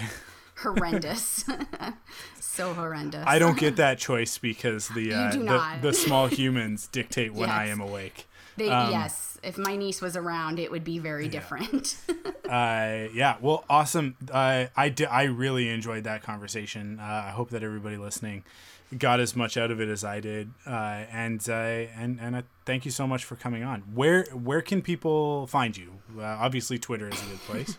That's where I always say this was a running gag for me on Fandalorians between Sean and John because um, I would, you know, I would always joke because John would be like, "Go to the IMDb," and I would be like, "Yes, go click on my profile so it rises," and that's yeah. like become this running gag. So if you want to go on my IMDb, Samantha Kacho, K A C H Show, thanks so much. Uh, you don't know for really, you don't have to do that, but I have to say it because that was my favorite thing that we would do. Um, yeah, I'm mostly on Twitter talking about Star Wars. Sam S A M Diane D I A N E K, just the letter K and just trying to also do the same thing, which is make the art or be a part of art that connects with me and hope that it connects with others as well, because that's a really great feeling.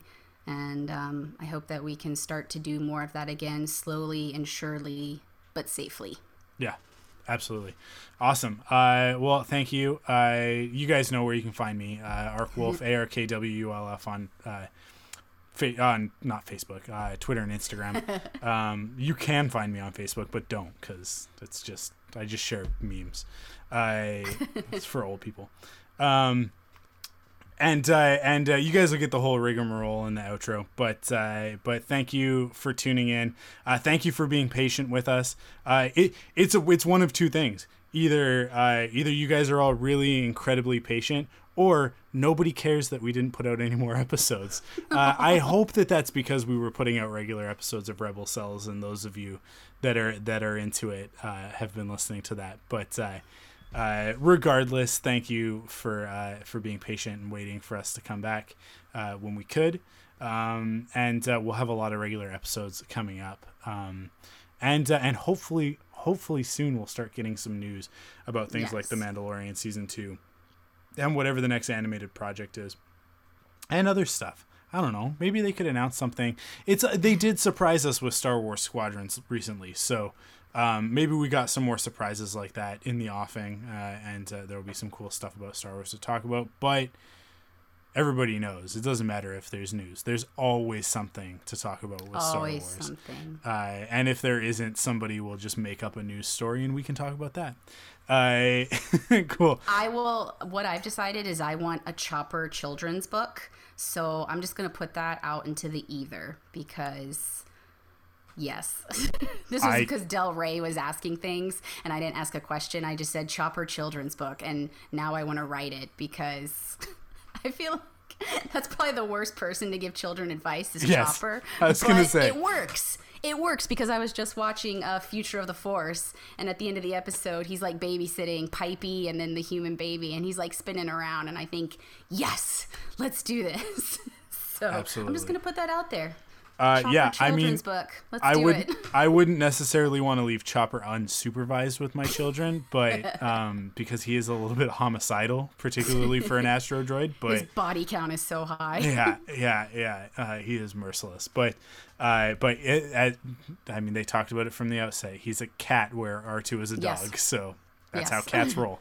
Um, awesome thank you so much for for joining me on this one, Samantha. Thank you. I, I, I, I really so appreciate fun. it. It means a lot. It's uh, the last one I had done was back in December, so this this meant a great deal to me. Thank you. Awesome. Well, I'm I'm glad that we could do that for you. Um, awesome. We will see you guys on the next episode.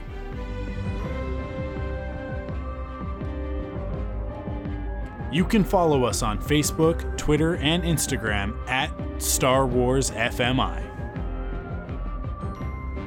If you like what you hear, you can support us in two ways. First, by heading to store.thunderquack.com to pick up some merch, or by heading to patreon.com slash thunderquack to kick in with your monthly pledge of support. Your pledge gets you early access, exclusive podcasts, and more. Thanks for listening, and may the Force be with you.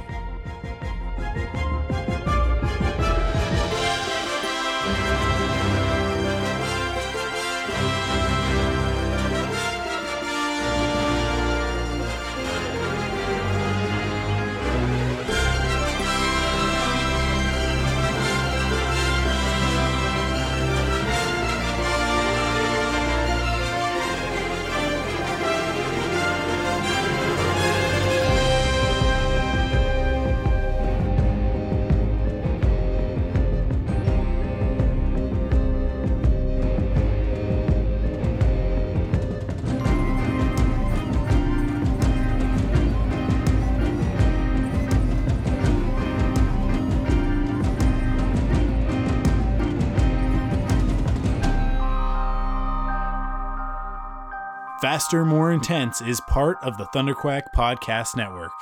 Head to thunderquack.com for more great podcasts.